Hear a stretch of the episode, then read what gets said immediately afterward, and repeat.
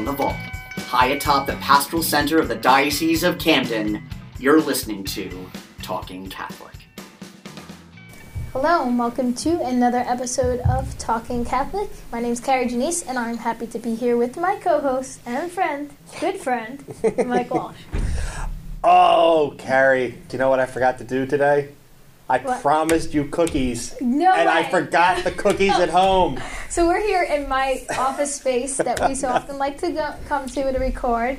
I, I enjoy it because it's close to my house and close to yours too, Mike. Yeah, yeah, yeah. And I was actually looking around the room when we came in. I was like, I don't see a bag of cookies with Mike. So I haven't I haven't seen Carrie since before Christmas, and Carrie knows that I'm, I'm a baker, Mm-hmm. and I just and I promised her because as I think we've mentioned on a previous podcast, um, uh, Carrie avoids gluten as part of her diet.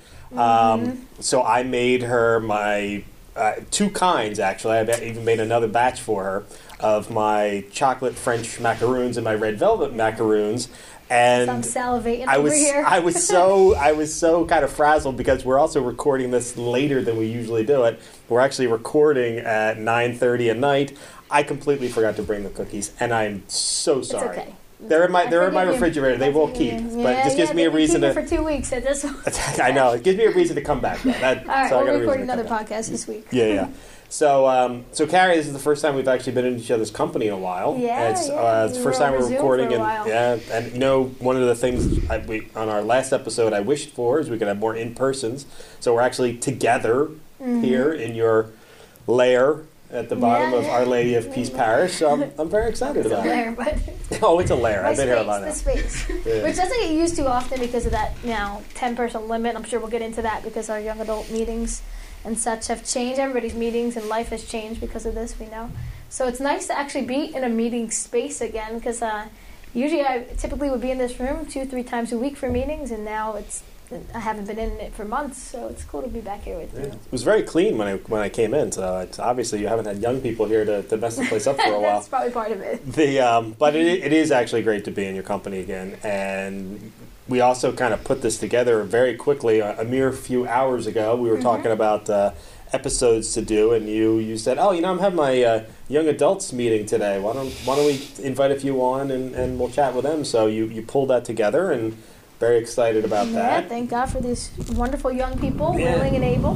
You know, before we actually introduce them, do you want to talk about Acts a little bit Yeah, and uh, yeah, tell me absolutely. what, what that is? Yeah, so Acts, of course, is a book of the Bible, uh, the book of Acts, and um, that's what our group was named after. Um, but we also have a little acronym for it Aspiring Christians or Catholics Taking a Stand. And this group started back when I started here at this parish now, um, well, 12, 12 years ago, 11 years ago, 2009. So that's 11 years? Yeah, something like that. Sure. It's hard to do the math. Well, when it's you're 2001, 2009, so we're actually 12 years. 12 almost. years. This Yeah. June will be 12 years. Yeah. There you go. Um, so started June of 2009. I had just come to the parish and in, in as a youth minister, and I was here two weeks. And Father Maz was like, I think we should really start. Father Maz is my pastor. We should start a young adult group as well, and that made me nervous because I was like a young adult myself at that time. I guess you could say was a young adult, right? um, I was 26, 27 around there, Mhm. and you know, now our young adult group actually goes to 28 years old. At the time, it went to 25 years old, 18 to 25 years old. So actually, where I where our group is now and how old I was, I would have been a member of the group looking back. But um, that kind of eva- uh, evolved through the years. So the group started because there were many young adults in our parish. We saw them coming to mass. We wanted to kind of give them a community, not, you know, not just for stopped at high school, but somewhere else to go after, and for those that were part of the parish already as young adults to come to grow in their faith. And it started with a meal uh, for the first meeting, a big meal, and an invitation to that meal. And that's how it started. We had about 20, 25 come out for it, and we kind of started off on a kick of let's serve a meal every meeting, and the food will get them, and then and, and then after that we'll plan some topics and things and service. Yeah, that faded after like six months. Sorry, guys. Everybody here wasn't a part of that. it was nice to look back on. We had some really good meals too. Um, but now it, it is just a group with some snacks, prepackaged now. We don't even have unpackaged snacks anymore, nothing homemade. But, um, but yes, the group started to really form these young adults, and we quickly, quickly put into our schedule a retreat that summer. Which was great, which really solidified that group. There was a lot of core members. Some of them are now um, married. They, they met at the group with kids. Uh, others have been in the seminary. Um, f- two that were part of the group are now priests, Father Anthony Afonsi and Father Josh Nevitt. Uh, three, and Father Peter Gallagher, although he wasn't part of the original group. Mhm, But mhm. so it's amazing to see the fruits of it at this point. Of course, it's evolved and changed over the years. So, course, the, the age group has changed from started 18 to 25 year olds, and now it's 18 to 28 years old. And honestly, when people turn 29, I don't say, okay, you're kicked out. You know, if you feel comfortable staying and it's your community and you're getting something out of it and it's not weird, then we let you stay. um, and that has worked uh, in some cases and uh, it's really great. And it's great because we have such a strong high school youth group that it gives those students somewhere else to go next. Yeah. And you know, in light of COVID recently, which is really going to be our whole topic on how these young adults have kind of navigated their faith during these times, uh, I I've seen um, in light of that, you know, just uh, them needing this faith and, and having it and having an opportunity for that, and having a community that's still consistent in their life. And so, um, you know, it's really it's really just been a great a great place for these young adults to find their faith. Oh, I know what I was going to say. It gives them also a place to plug into um, because a lot of, in light of COVID, there hasn't been many people going back to college. They've been all remote. Mhm. So we've had even more students be able to have an, or young adults have an opportunity to connect into their faith because now they're home. There's no other community because it's all online. Yeah. So at least they have something. So that has been a great uh, aspect of it too. But we're going to get into all of that, of Well, y- you know, b- before we get too far along, I, I also want to bring up the fact that um, you know, y- young adults are often, in a lot of ways, they're sort of an at-risk group. Um, in term, and from a Catholic perspective, you know, this that age group is where we find The drop-off. The, drop off. Most of the people we, Mhm. we talk about, you know, we this, the, the rampant creation of the nones, N O N E S, people with Mhm. no affiliation of any kind, who choose just to leave the church, and a lot of that, you know, we we've had um, our good friend Jose Rodriguez, who's the head, the director of youth and young adult, in the diocese and campus ministry. And and you know in conversations with him he always says it could because young people aren't made to feel a part of the church. Like you get out of grade school high school and you're sort of left to your own devices and you're not you, you it's hard to really interact with the traditional church who are usually much older people Right. and you unlike you who i'm sure other places actually kick them out when they you know they're, they're of age um, you know, I think that that that lack of sense of community and the fact that there are just so many pe- so many things coming at people that age yes. that you know you talked about how they need to be grounded uh, or be offered a place where they feel grounded. You know, so these kinds of opportunities really need to exist Yeah. in every parish yeah. Across Yeah. the A couple episodes ago, we had on uh, Rebecca and Ellie talking Mhm. about Newman Centers, and they offer it great on the college campus, but you know, needing it also back at the parish level. And you know, we'll get into how some of these young adults come from all different parishes. You'll hear when they share where they're from, because there isn't something close by maybe for them, so they're, they're willing to come. We've gotten people as far as Pennsylvania and Delaware coming to our group because of them not having anything. So I'm thankful Wow. that we were able to offer it here and that people can come and feel, you know, welcomed and a part of it. So That's really it's wonderful. been great for us. So, Carrie, who is with us? this Yeah, so I'm talking about them. So we have a, a nice crowd of young adults. So I'm going to let them each introduce themselves. Um, hi, I'm Theo Delury. I'm a seminarian for the Diocese of Camden. I'm a first college seminarian, and um, I go to St. Peter's Parish in Merchantville. Hi, I'm Yain Nunez. I'm a part of St. Clare of Assisi Parish, and I've been an ACTS member for a few months now.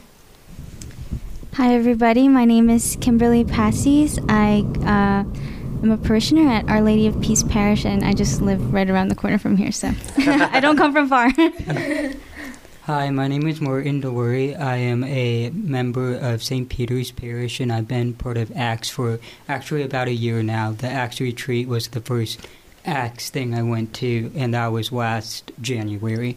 Nice. And uh, Theo, one of our seminarians, and Martin, are brothers. You might have picked up on that from their last name being similar. So uh, nice to have a group of brothers. And, and your two sisters, who are older than you, were a part of this group as well. So it's, it's Mhm. interesting to see your whole family come through the program. So, you know, Carrie kind of mentioned it early on about how um, a lot of people come from far and wide. So I- I'm kind of curious. I guess this may be less of a question for Kim, who, who's, who you She know, can throw a stone to her house. who walks up the street. I really can.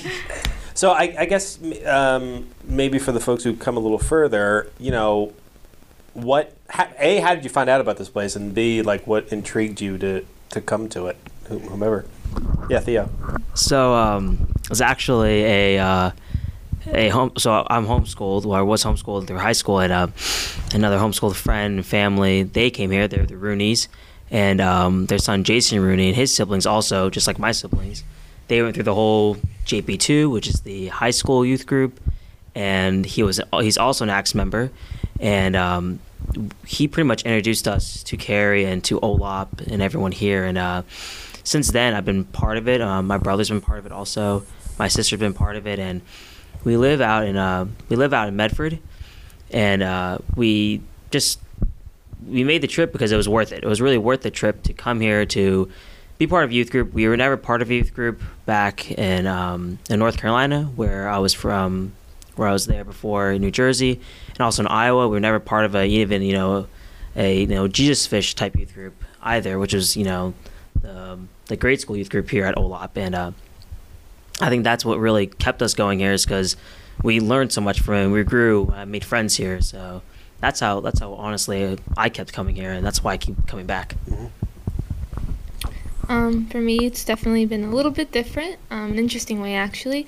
At the beginning of COVID and quarantine, my best friend and I made sort of like a promise to each other. We're taking this time to grow much more in our faith, and I just started seeking different ways in doing that. And so, one of the ways was heading to Facebook, and I'm part of a, a pro, not program, it's like a group, a social media group known as Blessed She for young women. And I'm a part of the Eastern Coast uh, group and I I usually don't post a lot, um, but I guess I just felt something that day, and I posted on a forum, and I was like, "Hey, does anyone know of any young adult Catholic groups in order to grow much more in my faith?" Um, because I needed that Catholic-centered um, group, and I got so many replies back. But there was one person specific, um, very nice. She said, "I'll connect you to my youth minister, which is Carrie," and I was like, "Okay." And she connected me, and it was just so welcoming and caring and I just, you know, I felt good. So I headed to ACTS that night. It was back in October. It was a holy hour, just like we had tonight. And um, everyone was just so welcoming and with open arms. And I just felt that, you know, I felt God's love. And um, I've been, been coming consistently ever since. So I'm very blessed to grow in my faith here. And the rest is history.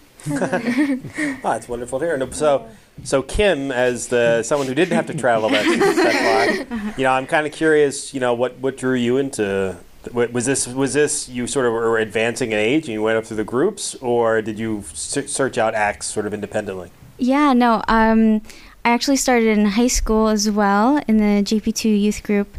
Um, as I was uh, entering RCIT, um, getting my sacraments uh, for confirmation, and that's where Carrie got me hooked into the youth group life. And I was one of the the the young people that kind of grew up with youth group and grew up into acts, um, kind of graduating from high school to uh, college life and still being a part of acts. Um, so I didn't really have to look too far. It was always here for me, um, which uh, I guess made it really easy for me. so very grateful and blessed for that.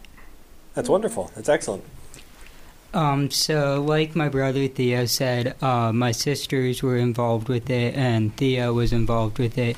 So, uh, I started going to the youth groups. Um, and I've told Carrie this before. Like, I used to really not like going. My mom would always be like, "Morton, you should really go. It would be good for you." And now that I look back at look back on it, honestly, it was almost like you know Jesus, like just calling me, like you know, this would be really good for you and uh, eventually, I think it was the 2019 retreat uh, JP2 had. That's where I really opened up. I got to know a lot of people, and it's not just the people, but like before Carrie had her kid, she really made everyone at um, youth group like her kid. Like she wanted you to succeed, but not like you know maybe your mother wants you to succeed in like school. She wanted you to succeed in uh, your faith. So uh, that's one reason why I kept coming back. And then uh, after high school.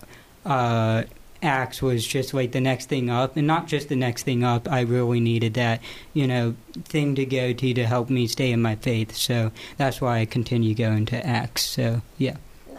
Nice. Now, the, uh, Martin, even though I've had my child, I still want that for you. Thank you. Yeah, thank you. Yeah, yeah, yeah. No, I, I want it for him too, John Paul, my Yeah. son, but I want it for everyone still today. thank you. Yeah. Wait, wait, wait. I'm, I'm confused. You want all these people to be your kids? No, I mean my spiritual children. there you go. Let- Watch them grow in their faith. You get a lot of tax write-offs if we are your Yeah, oh. I'd have so much COVID relief checks right now. Stimulus checks. Oh my gosh. Oh, too bad that's not the case.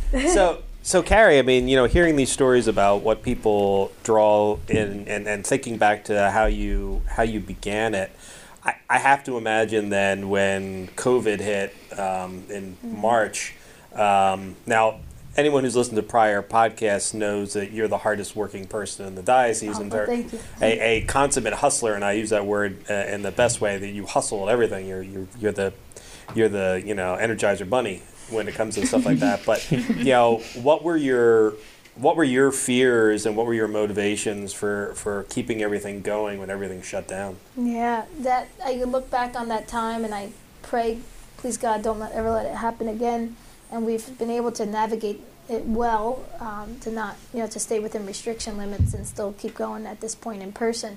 But when the shutdown happened and we had to go remote, you know, as for everybody, it was a lot of questions. How are we going to make this happen? How are we going to make this work? I had never done. I, I did like one or two Zooms with our friend Donna Taviano Britt. Of course. I, I didn't know what the word Zoom meant before that, other than a TV show from like the 90s or something. but um, then I finally, you know, all right, there's ways that we can make this work on here and things we could do. It was not the best, I will say. Um, there are young adults and even youth group members who just they don't like it on on remotely. They just rather be in person and they won't do it all together. And then there's others that were very consistent, and then there's others that were here and there, and then there was others that just came on out of the blue when we would have our meetings. But my key with and my motivation with all of our ministries, young adults included, was to keep it consistent. So we met Monday nights, 7 to 9, in person pre COVID, pre March, and we continued to meet Monday nights, 7 to 9 on Zoom. The first week the pandemic hit, we moved to Zoom, and that was it. There was no like, this meeting's canceled, we're not to have it. We just moved everything over. We set up regular meetings, and we kind of tied in the aspects that we would have at a meeting as much as we could on Zoom. So our meetings always start with the rosary. So we would pray the rosary together and have each person lead a decade, different people from the group. So it was able to make it work to, you know, to a certain degree, as everything with uh, COVID in light of it. You know, wasn't the same, but it, it, it made it work and kept it going. My fears were who are we gonna, how many we're going to lose? Are we going to lose anybody? But actually, the thing that COVID did for us, you know, kind of going past the lockdown into June, then when, we, when the restrictions were uh, lifted and we were able to meet in person, it actually grew our group stronger. We came back with many more young adults than ever, people inviting people that were, you know, just craving community. Yeah. Um, of course, at that point, college and everything was out, so they weren't going back to their schools at that point. They had a good three months of summer, and and our group was actually the strongest, one of the strongest points I've ever seen it back in June through the summer, um, and it you know continues to be strong in different ways. Um, you know, that has changed a little bit, but I think overall, it, it did a lot of good for our group, and it, a lot of um, you know when you don't have something and then you have it again, you're like, wow, I'm really thankful for this. How long? Typically, how long are your Zoom meetings? I mean, you, uh, the Acts meetings in general. usually two hours, seven to nine time frame. Sometimes it goes a little bit over with the conversation or discussion, um, and then I'll, often afterwards people hang out till about ten o'clock, just talking, chatting. When our meetings were outside, especially people hanging out in the parking lot, we would have a bonfire a lot of times with our outdoor meetings. So having the the meetings. Um, you know, be outside. It allowed for more people to hang out as long as they wanted. Because I could be like, "All right, guys, I'm leaving. I don't have to lock anything up. I'll see you later." And people would still be in the parking lot talking. But when they're indoor meetings, you know, I'm like, "All right, I'm locking up, guys. I'm shutting the lights." You know, that's usually about ten o'clock. But seven to nine is the time frame for the meeting time. Which is why it's currently nine fifty. Yeah. having a podcast, so that's awfully kind of you. Yeah, and Uh, Mike's like, um, when I asked you about this, are, are they gonna want to stay? Yeah, they're young adults. They're up late. Like they don't care. Well, now I'm even more amazed when I find out just how far they're coming from. I mean, Yeah. that's amazing that, Yeah. that you have so many people coming from so far away to be a part of this. I, I, I absolutely love it. Yeah, there's some. One of the girls wanted to stay for this too. She's from Mount Laurel. That's even a little further. Really? You know, just but she has to work in the morning, so she couldn't make it. Well, I'm glad that we have these these guys here. Yeah. So, you know, Theo, you know, you talked about how you wanted to keep your faith sort of a central part of your life, and that's why these the, the acts sort of worked for you. But like, when you come here, like, like when you walk through the door, what is it that you first think when you see everybody again? It definitely um first thing that comes to mind is just like just friendship and just being able to see familiar faces. Um, I know during the summer when we didn't have it, I was I hate to say this, I was one of the people that just didn't do the Zoom thing. I didn't like it. I didn't prefer it at the time, and I admit it was a part of my time, my faith, where I was very much like, uh, this is a hard thing to keep up. This is a hard thing to practice right now, even though I need it. Like this is the time where you need it the most. But Acts was that thing that I could speak my voice, I could give my opinion, I could pray, I could pray with community. And so being able to come back to that was it was great. I saw familiar faces. I was able to hear from people hear from those friends I hadn't seen for so long and also hear that they are going the same thing I was going through. Yes, I it's kind of given that we're all going through, you know, the same thing, but to really hear that from someone, to hear that from a friend was a lot better. So when I come back, especially on these breaks from from the seminary, it's great to. Uh, this is probably like the second, third time I've been back, you know, to act since the break. So it was great to you know get as much as I can in, and just to see new faces and familiar faces. Honestly, I, I think that's a great indictment of how great Acts is, is the fact that a seminarian who spends all of his time in seminary focused on his faith comes back to this when he has the opportunity. Yeah, we've had actually the seminarians are great because they'll they'll start talking about it to their other brother seminarians and start bringing them. That's how many of them came to our group.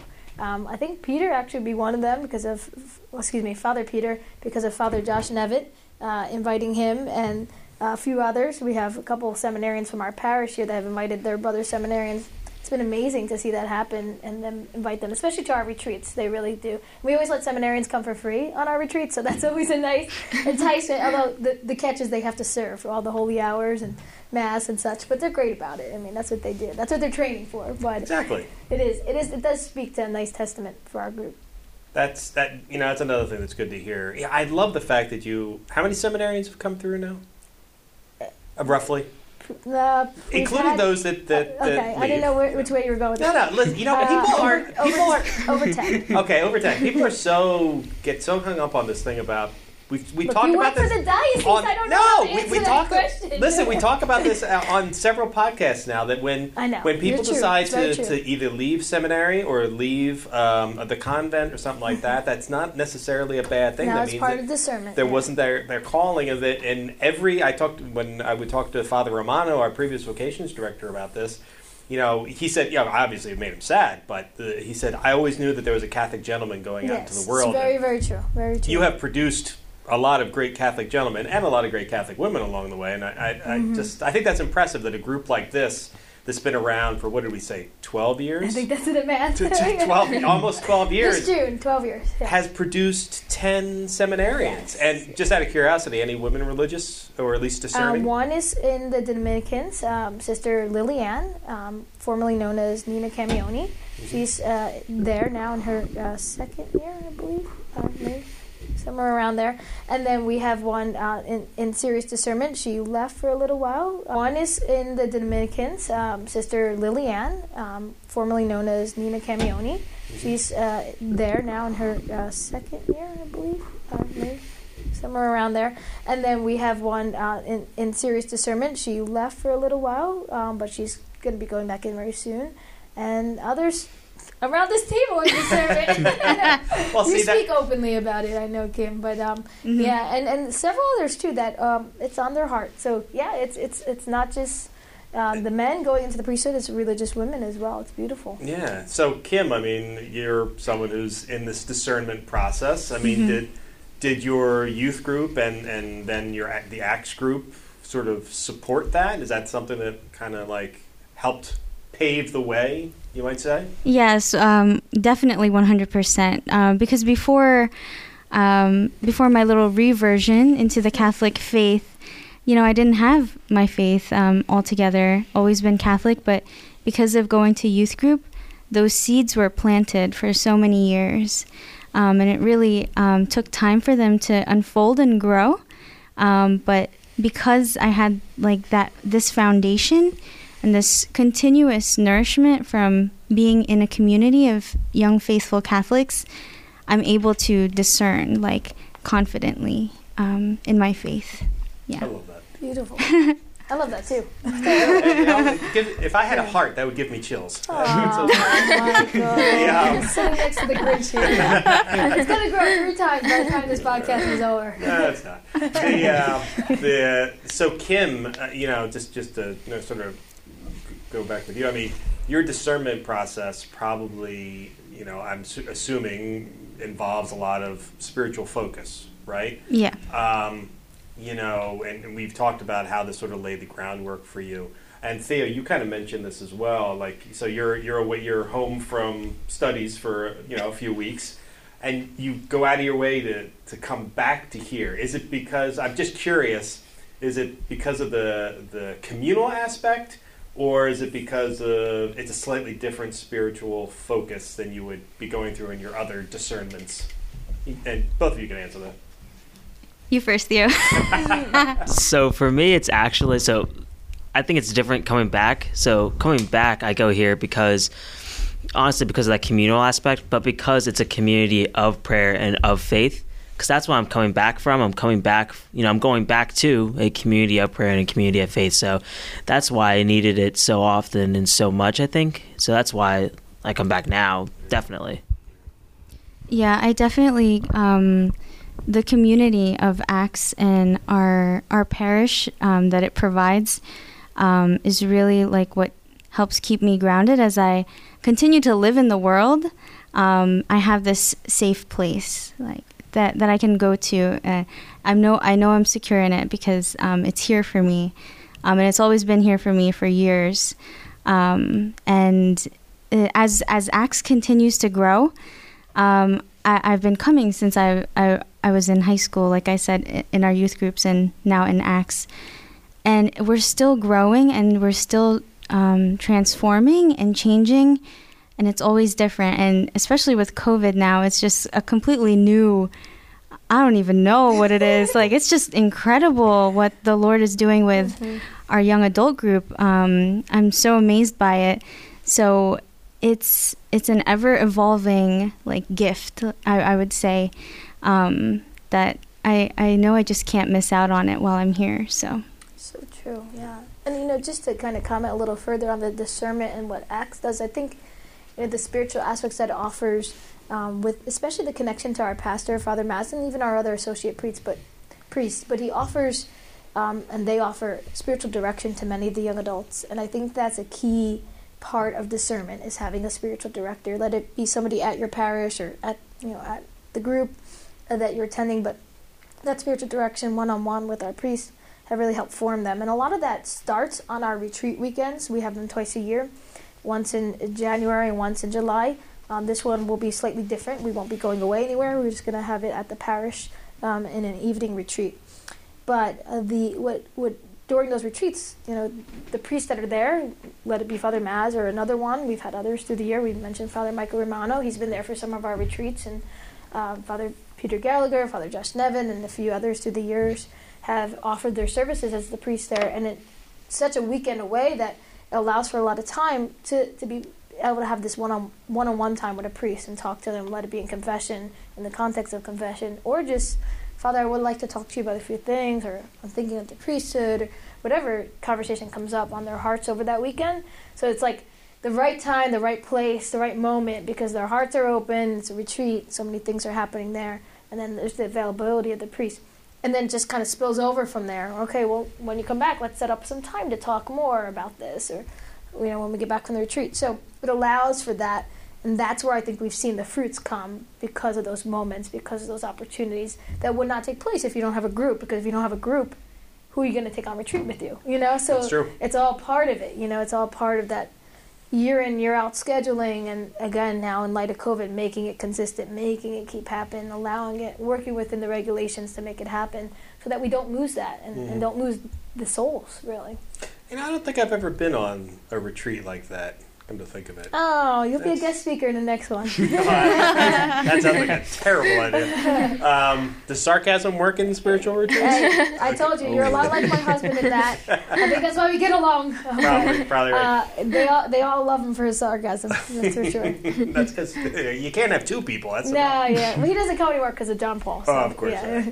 The uh, so Yanni, so you're sort of the the new person in this at this table anyway, uh, in terms of of acts and and you mentioned something earlier, which was a connection to another spiritual group that that you were a part of. Um, the question I have for you is, as a young person, um, you know, how have you been able to stay focused and fixated on your spirituality in a culture that the, the, American culture where it seems like everything is trying to draw us away from our faith. Definitely. Um, as a recent graduate from college, that was definitely a common theme that I saw in university. It was very hard to come across individuals that were definitely rooted in their faith or, you know, to be openly so open about it. And that's what I appreciate about Acts so much that you come into the room and you talk about God's love and it's a normality as it should be. Um, you know, but in this world today, sometimes that's not the feeling that you get from others. Um, in terms of my faith, how I stay rooted in Christ, um, from coming from coming to Acts, um, and just being more vocal about God's love. I feel like that's helped me so much. Um, and the more I speak about His love and you know the Blessed Virgin Mary, those things keep me always fixated on Him and always remind myself of all the things that He's done for me, um, despite the you know the life we've had this past year and the world that we live in today. You know, just keep those reminders to myself and keep praying and pray without ceasing. Definitely. Wow. See, I, I like that. See, this is the heart is growing No, no. but, but this is this is what's so frustrating about being a friend of Carrie's is that not only is she like that, but she draws these other people in into her web that are very similar. So you know, I know we've talked a lot about the sort of the, the essence of acts and stuff like that. Now, I'm going to ask you to pretend that Carrie's not here listening to you right now.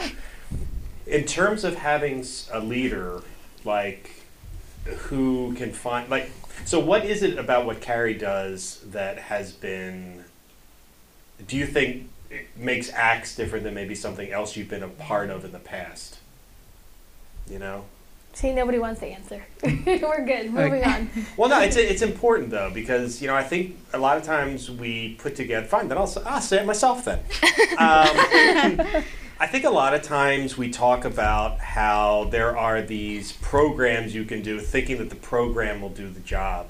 But the reality is the program has to be led by people who really embrace it and then can really communicate it.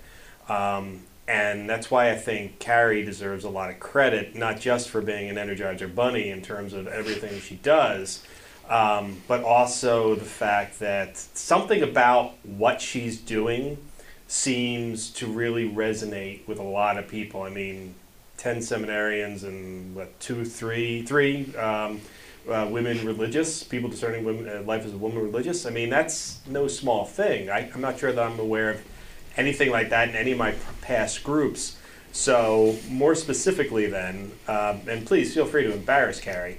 Uh, Kim, is is there anything about what Carrie does that particularly resonates with young people? Yeah, I I definitely um, know the answer to this. I, there's many answers, but for me, she she never gives up on anybody.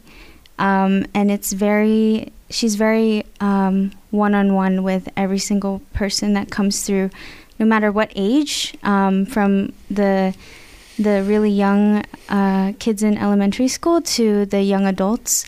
Um, like i've been to like uh, faithful programs that are you know they they'll help you uh, grow in your faith and whatnot but they're programs and they feel like programs. Everyone's kind of on the same level, and all the people that lead it are helping everyone kind of like at, on the same level. But Carrie really, I feel like she caters to every single person that she meets because we're all in different walks of life, especially the young adults. Um, and she she just never gives up on them. Um, uh, on like a very personal level, and also just sending out reminders and texts she is a workhorse and that really it it brings people in. Like you just can't say no to that. You you see the hard work and um, I myself personally have been touched by Carrie in my life. And a lot of people have been I think uh, all the young adults in this room can agree to that. Um, and it's just so special. Like you're special. You feel special um, because of the the gift that she has. Um, and you don't see that everywhere Oh, thank you, Kim. You're welcome. That's a lot. You're welcome, boss. you know the, you know those type of people that you meet and you feel like you've known them like your whole life. Like that's the type of person that Carrie is, and I actually met her just probably three months ago. I want to say Carrie. And um, one of my favorite things to say always is to live your life in a way that God's love shines through you, and that's definitely Carrie. Like I bet, like if a random stranger sees Carrie out in public, they're like, "Wow, you know, that's God right there." And um, she's just so welcoming, and I don't think she knows how much it means to me to be a part of Acts. So, thank you, Carrie. Thank you. It's been so great having you be a part of this group. Yeah. so. No, I was gonna say, um, in college we do discussion boards, and one of them was about like how like weight programs. These are just programs, and people just follow them. But like after a couple months, they just follow that same thing. How it relates to what Carrie does is like she doesn't follow the program; she like switches it up, and I think that's how she gets like a strong group is because she's not like doing the same thing every week like uh, my own parish and not like to call them out or anything but like sometimes you know like some of the groups like they've gone through numerous like amounts of youth group ministers and i'm uh, once again not calling them out but it's like it's felt more like a program than like carrie does more of like what do we need to do this week that would you know help these kids versus like okay we did it last week so it might work this week. Let's do that again.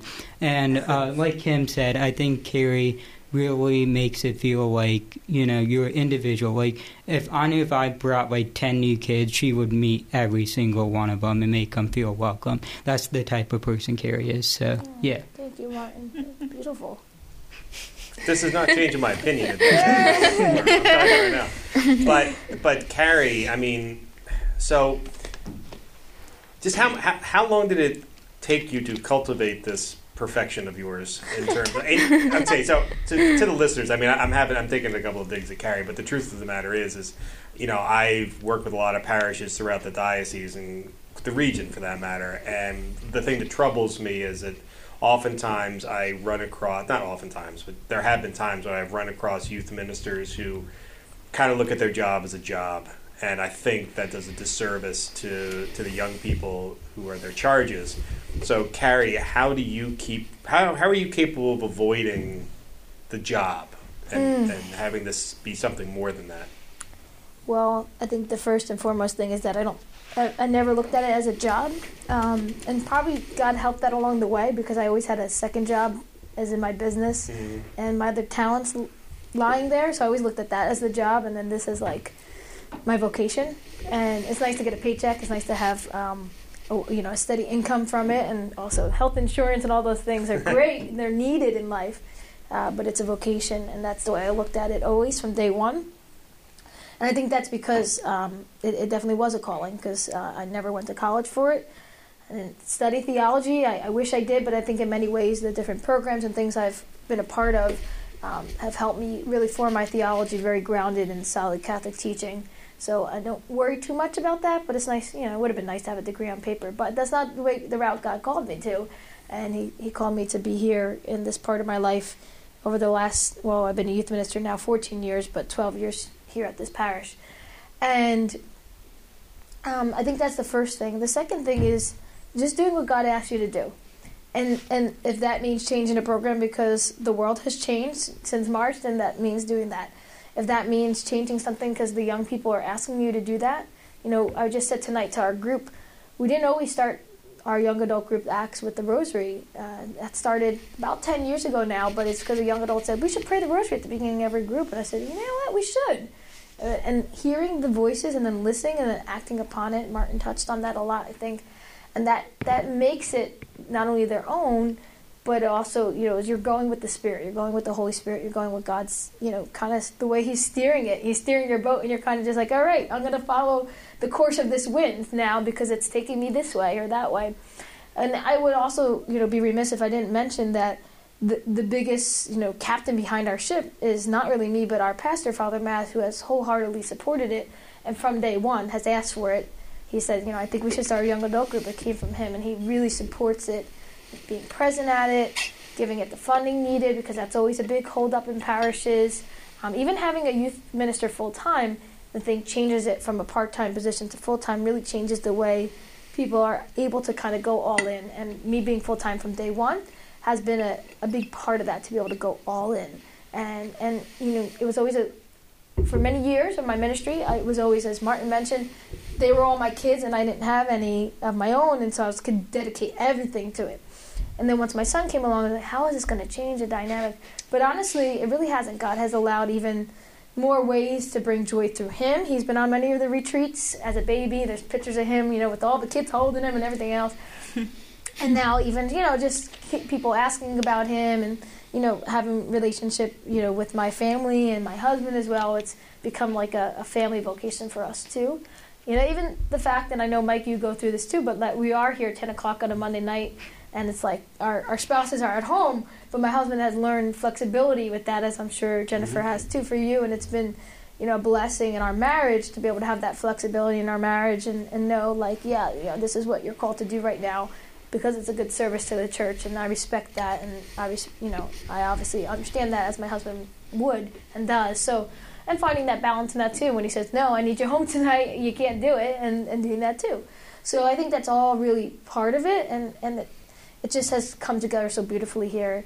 And I always say this, you know, just about one year ago now was my first uh, Talking Catholic Youth Ministry Insights episode, uh, which you can find on the Talking Catholic YouTube with the many other great uh, episodes and, and series. But I really focus on youth ministry in my series. In the very first episode, I said, You can't give what you don't have. So if you don't have a prayer life yourself, if you aren't into your faith yourself, if you aren't frequenting the sacraments yourself, you aren't going to be able to give that joy to other people. And one of my favorite saints is Mother Teresa, and she really reflects on this often about your prayer life first and then your work second, and and it follows in that way.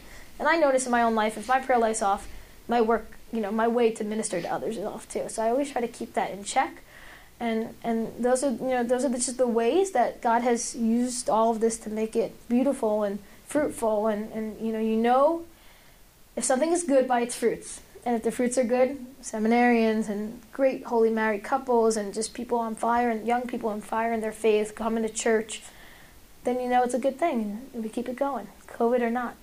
well, that that I agree with completely you know, you, as we're talking about, we have several young people here, and it got me to thinking while you, while you were talking. Uh, you know, you're talking about you, fixating on your prayer life first, your spiritual mm-hmm. life first. Just out of curiosity, as part of your daily lives, we'll, we'll go around the table on this. Uh, so, Theo, you, you and Kim are in slightly different areas since you're both discerning, but um, like, what do you do in your daily life to focus on your spirituality? So, uh, uh, a lot of what we do, I guess I'll say first as a seminarian, just like what we do there at the seminary is uh, we do um, a lot of the liturgy of the hours, which is in the breviary. We do a lot of um, different hours of the day, which is, consists of psalms and consists of chanting. it, nothing like the monastery anything like that, but uh, it's something that a priest does and he's required to do. And um, I I do my best to do morning prayer and uh, night prayer and evening prayer and night prayer. And um, it's honestly a great way that I like starting my day, ending my day with God. Um, another thing that I do, and also my brother probably hit on it also, is that um, we pray the family rosary quite a bit, um, at least once a, once every night. I mean, every night we just try to do it. Um, I know my parents are very big in it, and if say I go to bed for whatever reason, um, they will always. I know my mom will always get that rosary in, and she always always offers it for our family, and so um, that's something I do every day. Uh, I try to go to mass if I can. That's also something we do in seminary. You know, we go to mass every morning. We have a chapel there, but if I can't go to mass, you know, it's I try to just do the best I can. Honestly, right now the circumstances that it's in, it's it's tough. I'm to admit it. It's tough to individually have that discipline to keep up that prayer life to try to do three hours of the liturgy of the hours, which is like 20 minutes a day of specific prayer, along with the rosary. It doesn't sound like much, which really it isn't, but it's it's tough sometimes to force yourself to do it. But for God, always for God and for um, the greater discipline that you're going to get and the graces you're going to receive. Honestly, you're saying that while literally hugging your breviary. Yes, as my as my mic stand. Yes. so, hey, so long as you're bringing it with you, you're that much closer to reading it. Yeah.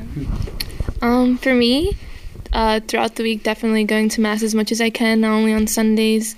Um, uh, also, constant meditation every day. Something I've been working on lately is silent meditation, which is something very brand new to me, but it's something that has really opened up my spiritual life in a different way.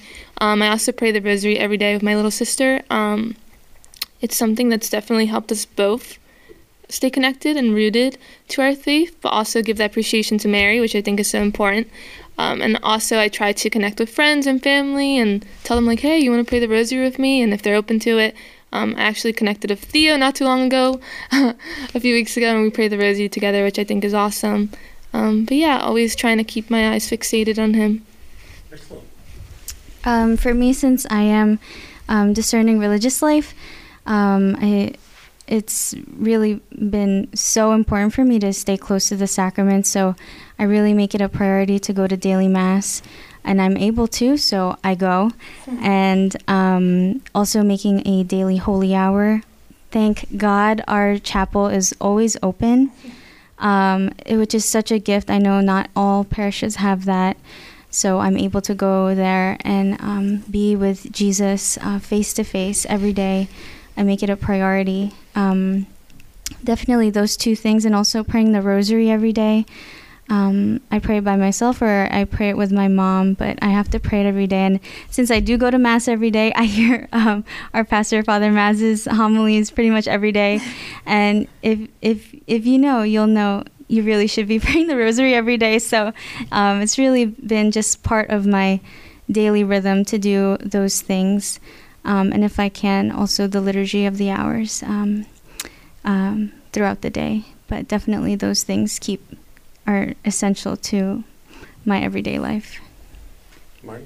Uh, mine would be probably uh, like right when I get up. I mean, this like I would just start praying my like Hail Marys for certain people. Like Father Maz carries actually in uh, my Hail Marys Oh, too. thank you. Yeah, but um, and then like I used to, and I say used to because I think like right when the pandemic hit, I like didn't read the Bible as much. I don't really know why. It Might be because I was like already in my room a lot because of the pandemic. You know, trying to get away from your family. I think we can all all resonate with that. So like you know, I I don't know. I just uh, stopped doing that, but that's uh, like try to read the Bible. We have. Uh, St. Mary's of the Lakes right by us, so I would uh, sometimes get an adoration, uh, which is just honestly the most peaceful thing during these times. And then, like my brother Theo said, um, do the rosary because it's like super important. We just had an Acts meeting tonight about uh, like the importance of the rosary,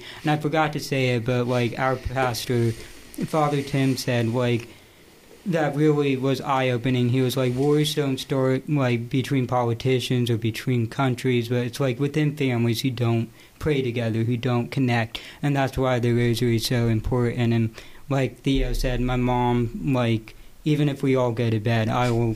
I know, like, if I come out and eat at twelve later, she'll be having the rosary in her hand, just praying. So, um, I try to at least do that with my family, and uh, honestly, just like whenever I'm getting frustrated, even just pray in my mind. So, yeah. Carrie, what is your prayer life? Oh. um, well, similar in many ways to the young adults. Uh, rosary has been an important part of my life since I was a young adult. I think I spoke on that um, the previous podcast. But I grew a devotion in my young adult years, college years, to it, and continued it. Made a promise to Mary to to pray the rosary every day, or at least try to. And I, I like to think I kept pretty much to that promise as much as I can. And then um, I, I have different little prayer routines throughout the day. Um, recently, I've been praying Psalm 91 as a as a prayer of focus in this uh, these crazy times of COVID, and it's a really it's a great prayer of peace and and really God's promises in times of difficulty, and that has been giving me a lot of peace. So I pray that often throughout the day. Actually, I try to pray it seven times a day. So it's a long psalm, but I have it memorized, so I could do it. I have a little rule with myself that I can't uh, listen to music in my car unless I prayed my rosary or do, have said my Psalm 91. So I really haven't listened to much music. I don't know why I pray for Sirius XM radio because I never use it. I, it's like it's a waste of money at this point because I'm not going far hardly unless I'm visiting family in North Jersey. So like back and forth to the church all the time, which is like seven minutes each way. So it's not far.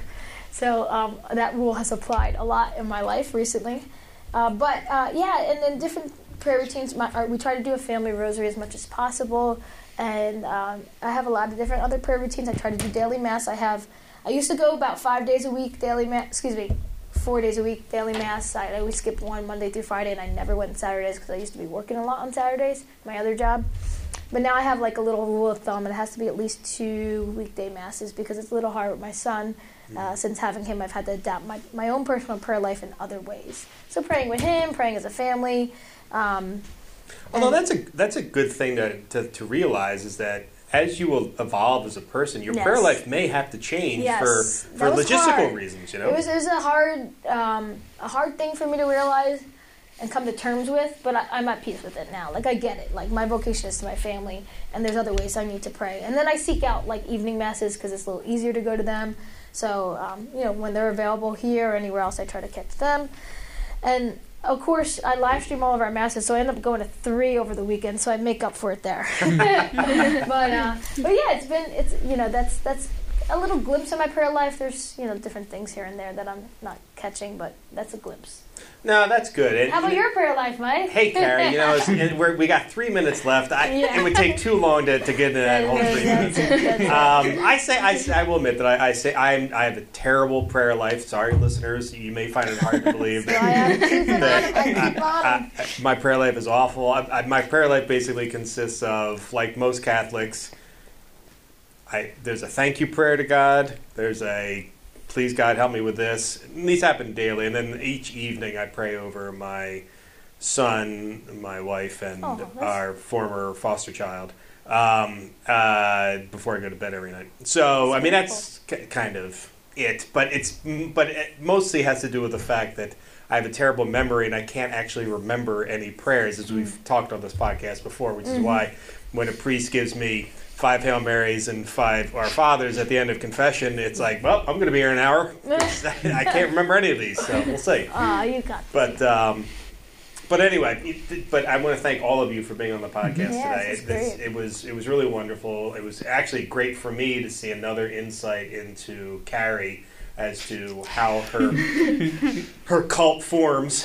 Uh, 'cause, uh, is, but uh, but the truth of the matter is, I mean, you know, I, I do think, and this is a danger, and I, but I think it's a it's a danger that Carrie realizes that it is possible to people start following a person for the person or, or becoming a part of something for the person and not for the larger entity that is our faith and, and God and Jesus and, and why we're here on this earth living his mission. So I, I, have to give Carrie a lot of credit in that regard as well, is that she actually hasn't created a cult. She's created an organization of people who come together with a like-minded thing. But I think if And love the Lord. You Yeah. That's what it's about, loving the Lord. I, I very much would like to think that if tomorrow Carrie gets hit by a bus, this these these different groups you've created will, will continue on.